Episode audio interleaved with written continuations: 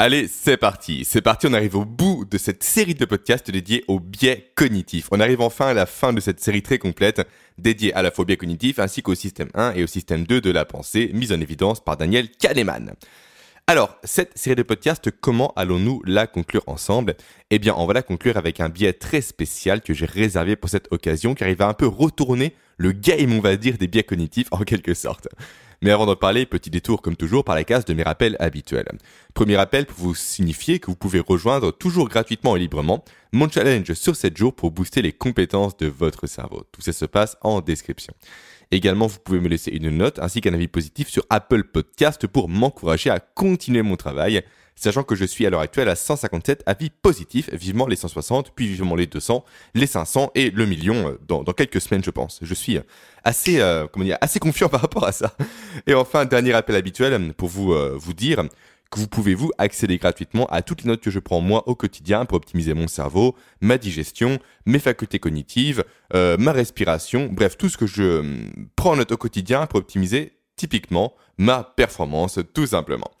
Ok, Maintenant, autre petit détour rapide, exceptionnel on va dire, avant d'attaquer le vif du sujet, pour vous dire que j'ai lancé vendredi dernier, donc euh, vendredi 1er euh, euh, avril, et ce n'est pas une blague, la cohorte RHP, la cohorte routine haute performance. Qu'est-ce que c'est? Simplement, c'est un accès à mon programme routine haute performance, accompagné d'une session de coaching collectif durant 6 mois session de coaching collectif durant laquelle je vais répondre à toutes vos questions, durant laquelle je vais répondre également à toutes vos interrogations, où je vais apporter des réponses précises par rapport à vos problèmes, par rapport à vos questionnements, par rapport à vos problématiques, pour vous aider à être plus performant au quotidien, en lien, comme toujours, avec la nutrition, les neurosciences, l'optimisation du sommeil, et j'en passe.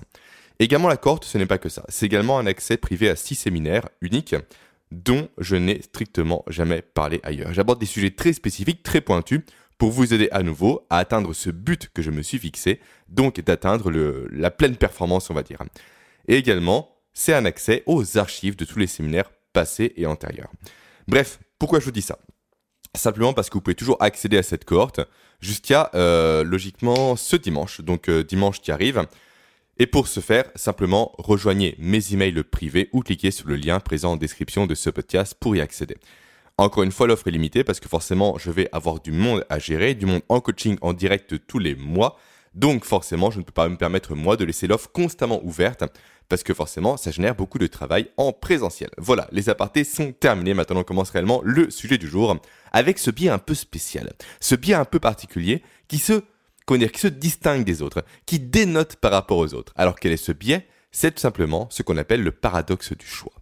Alors, qu'est-ce que le paradoxe du choix? C'est donc un biais cognitif, forcément, qui fait que plus nous avons de choix à portée de main, plus nous avons de mal à décider sur le choix que l'on veut faire. Je répète, plus on a de choix à portée de main, plus on va avoir de mal, nous, à décider du choix final que l'on veut faire. Typiquement, c'est le cas que vous subissez potentiellement vous sur Netflix. Netflix, j'y vais jamais. J'ai le compte d'un pote d'ailleurs, le compte du parrain de mon fils pour être précis, et j'y vais, je pense, peut-être deux fois par an. Mais à chaque fois que j'y vais, je passe limite plus de temps à choisir le film ou la série que je veux regarder qu'à regarder ce film ou cette série. Pourquoi? Parce qu'il y a trop de choix. Et c'est exactement ça que l'on retrouve également au restaurant. Un restaurant avec trop de plats sur une carte va directement induire une inhibition de la décision, une inhibition du passage à l'action. Et du coup, ce, paradoxe, il a été euh, mis en évidence et a été étudié également par une personne qui s'appelle Barry Schwartz, qui a écrit un livre complet à son sujet. Ce livre s'appelle The Paradox of Choice. Je ne vais pas vous faire l'affront de traduire littéralement ce que ça veut dire parce que j'ai déjà dit une dizaine de fois précédemment. Alors, et du coup dans son livre, en fait, euh, Barry Schwartz présente un, cas, un cas très connu par rapport au paradoxe du choix, le cas des pots de confiture. En fait, il a mené une étude dans un hypermarché, je crois de mémoire, je ne suis pas sûr à 100%, mais peu importe le contexte, c'est pas spécialement important ici. Donc une étude avec deux stands de vente de confitures.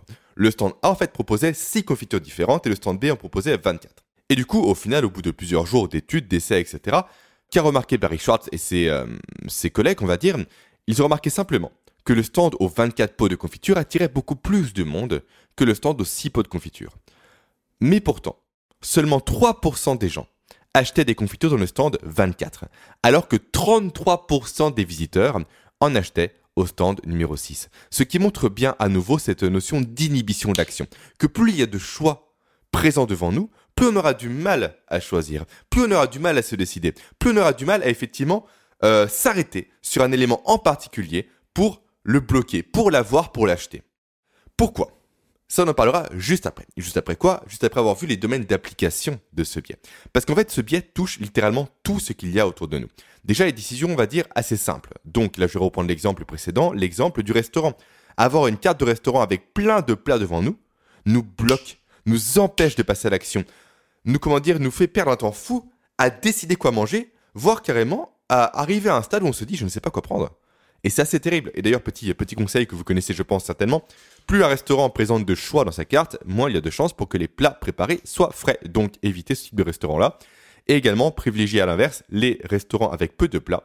Et également, autre euh, élément par rapport à ça, digression à nouveau, quand, quand, comment dire, quand on mange dans des restaurants étoilés, on le remarque, il n'y a pas 50 000 plats.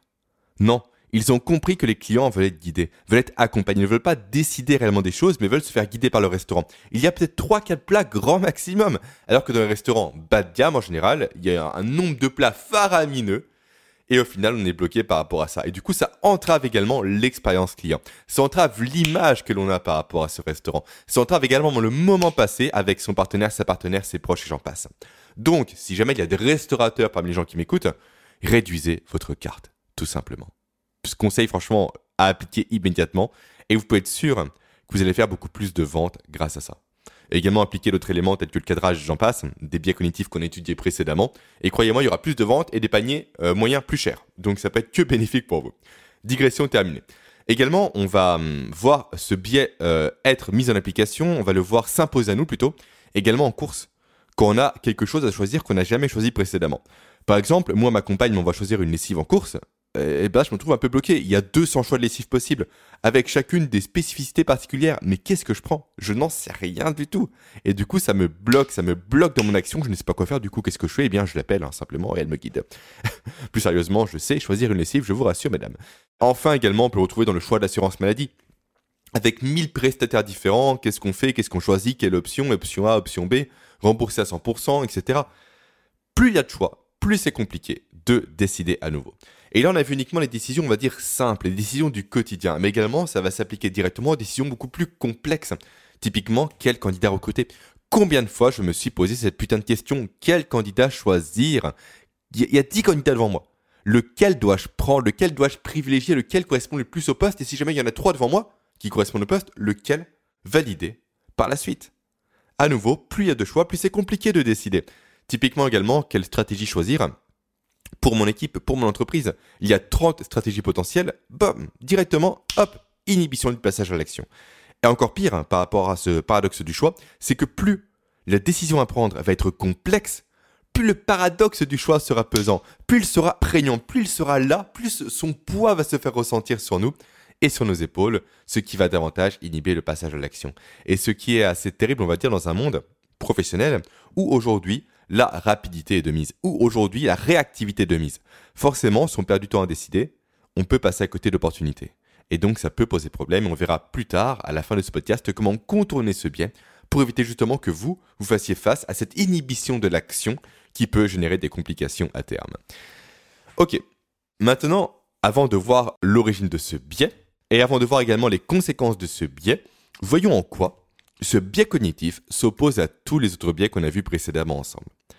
Rappelez-vous-en, on a commencé cette série de podcasts par parler du système 1 et du système 2 de la pensée de Daniel Kahneman. Que dit cette notion de système 1 et de système 2 Elle dit simplement que l'être humain a évolué durant des années et des années en mode système 1.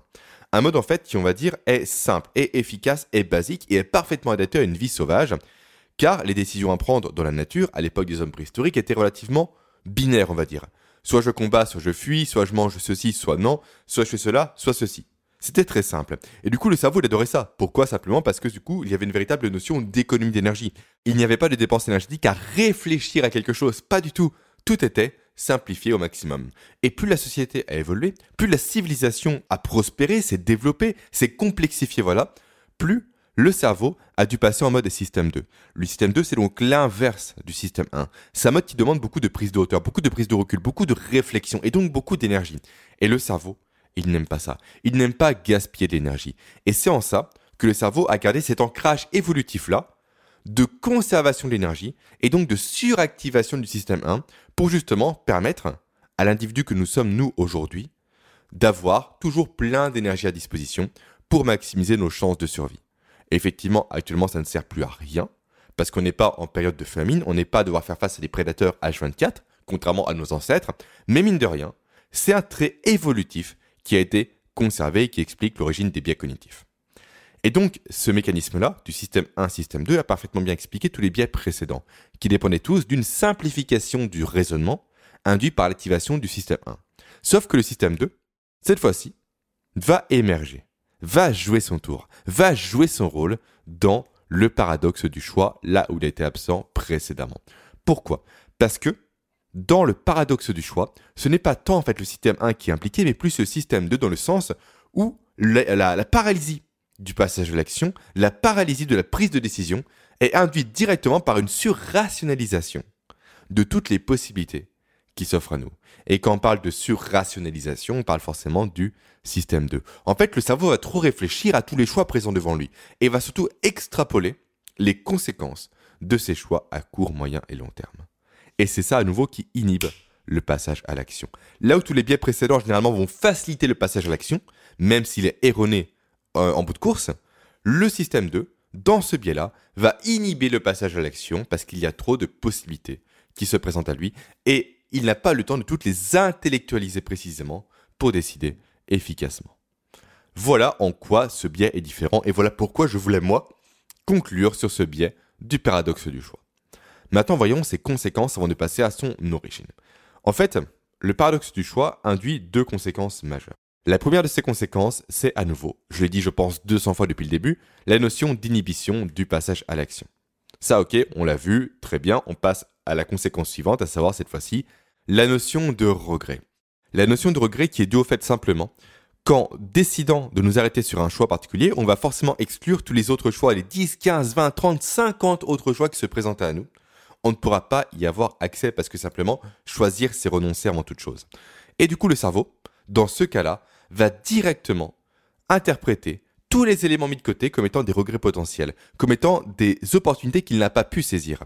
Et du coup effectivement, plus on a de choix devant nous, plus en fait on aura de potentialité de regretter des éléments sur lesquels on ne pourra pas agir, sur lesquels on ne pourra pas aller, sur lesquels on ne pourra pas avoir d'emprise directement. Donc deux conséquences directes du paradoxe du choix, c'est d'une part l'inhibition du passage à l'action et d'autre part les regrets que l'on va avoir. Et ça c'est terrible.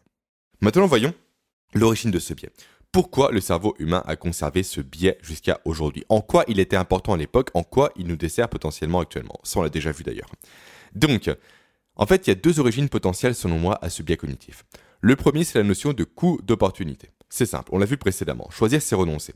Et du coup, en fait, je pense qu'on a du mal à se rendre compte aujourd'hui d'à quel point ça devait être compliqué pour euh, nos ancêtres lointains de comment dire, de prendre une décision, de dire concrètement on va aller sur ce lieu-là pour s'installer, pour trouver à manger, pour s'établir, pour vivre et pour survivre. Ça a dû être super compliqué pour eux en fait de, se dire concrètement qu'en faisant ce choix A, on va passer à côté de tous les choix B, C, D, E, F, ou potentiellement on aurait pu avoir mieux où potentiellement il y aurait pu avoir plus de nourriture, plus de, euh, de moyens de sécurité, plus de potentiel, on va dire, d'élevage des bêtes, plus d'accès à l'eau, par exemple. Imaginez juste, vous, en fait, que votre survie dépende du lieu où vous êtes. Imaginez à quel point ça peut être dur de choisir le lieu dans lequel vous allez stationner pendant potentiellement des semaines et des mois. Et du coup, à nouveau, on a hérité de ça. On a hérité de ça et donc du fait que l'on va regretter à nouveau, comme j'ai dit précédemment, tous les non-choix que l'on va devoir faire. On va regretter les candidats qu'on n'a pas pu recruter, les plats au restaurant qu'on n'a pas pu manger, les stratégies d'entreprise qu'on n'a pas pu choisir et mettre en place. À nouveau, choisir, c'est se priver. Choisir, c'est renoncer à quelque chose. Et pour notre cerveau, choisir malheureusement, c'est devoir renoncer à des potentiels leviers plus intéressants de survie. Ça, c'est pour la première origine. Ensuite, deuxième origine cette fois-ci, c'est en fait le regret envers un monde hypothétique. Il y a un truc avec les regrets qui est assez intéressant à savoir. C'est qu'ils sont en fait si puissants, si efficaces, qu'ils nous prennent tellement, on va dire, au, cœur, aux tripes. C'est dû à un élément factuel qu'on n'a pas spécialement à l'esprit, qui est le fait que les regrets ne sont pas restreints par une réalité objective. Je m'explique. En fait, on a un truc qui est génial chez nous qui s'appelle l'imagination. Et du coup, l'imagination humaine est tellement puissante qu'elle peut nous faire imaginer, intellectualiser, presque toucher du doigt des variations de notre réalité qui n'existent pas. Du coup, à chaque fois que l'on va décider de prendre quelque chose au détriment de plusieurs autres choses, on va s'imaginer directement, nous, les conséquences de ça. Et surtout la vie qu'on aurait pu avoir avec les autres objets, avec les autres pots de confiture, avec les autres plats au restaurant. On va imaginer tout ce que ça aurait pu vraiment nous ouvrir comme porte. Même ces portes-là ne sont pas réelles, ne sont pas tangibles, ne sont pas concrètes. Et même si elles sont surestimées par notre esprit, on va se les imaginer. Et ça, ça porte un nom. Ça porte le nom de pensée contrefactuelle. C'est le fait que l'on va avoir une pensée qui va se focaliser sur comment notre passé ou notre présent pourrait être différent en fonction des décisions qu'on aurait pu prendre. Et ça, à nouveau, c'est terrible. Et bah, typiquement, c'est ce qu'on peut vivre, d'ailleurs, celui en passant, quand on est en couple. On peut typiquement regretter toutes les opportunités de partenaires, masculins comme féminins, peu importe, on s'en fout ici, que l'on aurait pu avoir, tout ce que ça aurait pu ouvrir comme perspective, tout ce que ça aurait pu nous apporter, tout ce que ça aurait pu également ne pas nous apporter, peu importe le choix.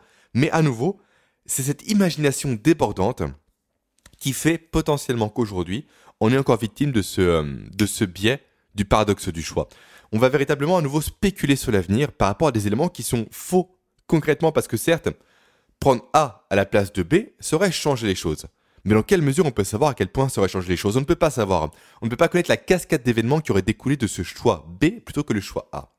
Mais pourtant, inconsciemment ou consciemment, on va le faire, ce qui va donc en fait induire l'activation du biais du paradoxe du choix. Et nos ancêtres, typiquement, auraient pu à l'époque spéculer sur le fait qu'un lieu plutôt qu'un autre aurait apporté plus de poissons, plus de, euh, bétail, plus de blé, plus d'accès à l'eau. Il l'aurait spéculé uniquement, mais sans preuve, sans rien. Mais cette spéculation seule fait naître des regrets chez nous. Et les regrets, c'est une des pires choses que l'on doit gérer au niveau mental, psychologique et psychique. Voilà pour le, paradoxe du choix. Maintenant, voyons comment contourner ce biais. La méthode que je vais vous présenter est assez contradictive en soi. On va revenir de la base de la base. En fait, quand on prend le problème à sa racine, on se rend compte assez facilement et assez rapidement que ce n'est pas tant le nombre de choix qui pose problème, mais plus l'absence de standards que l'on s'est fixé. En fait, on veut constamment, nous, viser le meilleur choix possible. Mais ça, c'est utopique. Ça, c'est impossible et donc factuellement, ça deviendra insatisfaisant et donc source de regret. Du coup, plutôt que de chercher à se fixer un objectif à atteindre, un idéal à atteindre, il faut donc mieux réfléchir en amont et se fixer ce qu'on appelle des standards, donc des critères très précis de décision. Typiquement, vous voulez acheter des chaussures, vous le savez très bien, vous allez faire 200 magasins avant de vous décider. Standard que vous pouvez vous appliquer pour éviter ça, simplement, c'est le fait de vous limiter à deux magasins. Du coup, le paradoxe du choix ne peut plus s'appliquer. Il n'y a que deux magasins potentiels dans votre standard de recherche et non plus 200 magasins. À partir de là, dans ces deux magasins, vous aurez un choix à faire directement. Et non plus dans 200 magasins, comme précédemment, comme c'était le cas avec l'absence de standard. Ensuite, on l'applique cette fois-ci au restaurant. Et bien plutôt que de vous dire, ok, j'ai la carte complète devant moi, votre standard, vous pouvez l'établir en vous disant, je prendrai ce soir uniquement un plat à base de poisson, ce qui va de fait restreindre les choix potentiels et donc diminuer l'impact du paradoxe du choix. Et maintenant, si on passe à l'entreprise, vous pouvez simplement vous dire, ok, il y a 1000 stratégies potentielles à activer pour booster notre croissance, à la fois au niveau de l'équipe, au niveau généralement de la boîte, on va dire. Mais moi, les seules stratégies que je veux retenir, c'est celles qui correspondent à 100% avec les valeurs de la boîte. Pas à 99, pas à 98, mais à 100%. Et du coup, grâce à ça, automatiquement, vous allez écrémer le nombre de possibilités, le nombre de choix présents devant vous, ce qui va donc réduire l'impact du paradoxe du choix. Et on va donc conclure ce podcast avec, hop, une citation déjà pour commencer, et après avec un dernier concept qui illustre parfaitement bien cette notion de standard. La citation pour commencer, c'est celle tout simplement qui est très connue d'Abraham Lincoln, qui disait que l'on me donne 6 heures pour couper un arbre, eh bien j'en passerai 4 à préparer ma hache. Il faut donc que vous passiez vous deux fois plus de temps à préparer vos standards en amont qu'à décider pour la décision finale à prendre. Et ça, ça s'inscrit parfaitement bien dans la démarche de la via negativa développée par Nassim Nicolas Taleb. Qu'est-ce que la via negativa? C'est un concept en fait qui dit qu'il est toujours plus intéressant de retirer des choses que d'ajouter des choses. Donc quand vous, vous allez définir vos standards de prise de décision, retirez le maximum d'éléments potentiels. Parce que plus il y aura d'éléments, plus vous allez potentiellement élargir votre panel de choix. Parce que si vous vous dites, il faut que ma décision à prendre réponde aux critères A, B, C, D, E, F ou G, ok, ça laisse 7, 8 possibilités différentes. Maintenant, si vous vous dites, typiquement, cette décision doit répondre aux critères A et B. Point barre, c'est que A et B. C'est l'essentiel que je veux, moi c'est ce A et ce B là, point barre, rien d'autre. automatiquement ça va réduire le nombre de décisions que vous aurez à prendre donc ça va réduire l'effet du paradoxe du choix. Et pour illustrer euh, à quel point ce concept de via negativa est important, à quel point il est utile au quotidien, laissez-moi l'appliquer à deux domaines et après ça je vais vous laisser tranquillement continuer votre journée. Alors, déjà si on l'applique à la nutrition, surtout à la perte de poids. Aujourd'hui, beaucoup de personnes pensent que pour maigrir, il faut manger plus de salade, plus de légumes, plus de... Euh, peu importe, plus de, de viande blanche. Ok? Mais plutôt qu'ajouter des choses. Si ces personnes commençaient simplement par retirer la pizza qu'ils mangent deux fois par semaine, eh bien ça serait beaucoup plus efficace. Maintenant, si on parle de productivité, beaucoup de personnes pensent que pour être plus efficace, il faut ajouter des outils, ajouter des méthodes, ajouter des stratégies. Si ces personnes plutôt à l'inverse commençaient par réfléchir à retirer le superflu de leur quotidien, eh bien, ça serait beaucoup plus efficace à nouveau. En fait, il faut réellement avoir en tête constamment que la perfection est atteinte non pas quand il n'y a plus rien à ajouter, mais quand il n'y a plus rien à enlever, comme le disait parfaitement bien Antoine de Saint-Exupéry. Et c'est sur ça que je vais vous laisser pour ce podcast un peu brouillon. Pourquoi? Parce que je suis lessivé de chez lessivé. Mes enfants ne font pas leur nuit en ce moment. J'ai l'impression que je dis ça chaque, semaine quasiment. Mais c'est la vérité, je suis cramé de chez cramé. Je suis un peu parti dans tous les sens, j'en ai conscience. J'espère néanmoins que ce podcast sera audible, qu'il vous apportera beaucoup de valeur. Et moi, je vous dis à la semaine prochaine pour, logiquement, le premier podcast dédié à la série d'épisodes sur l'optimisation de la nutrition pour être plus performant au quotidien. Allez, passez une belle semaine. Ciao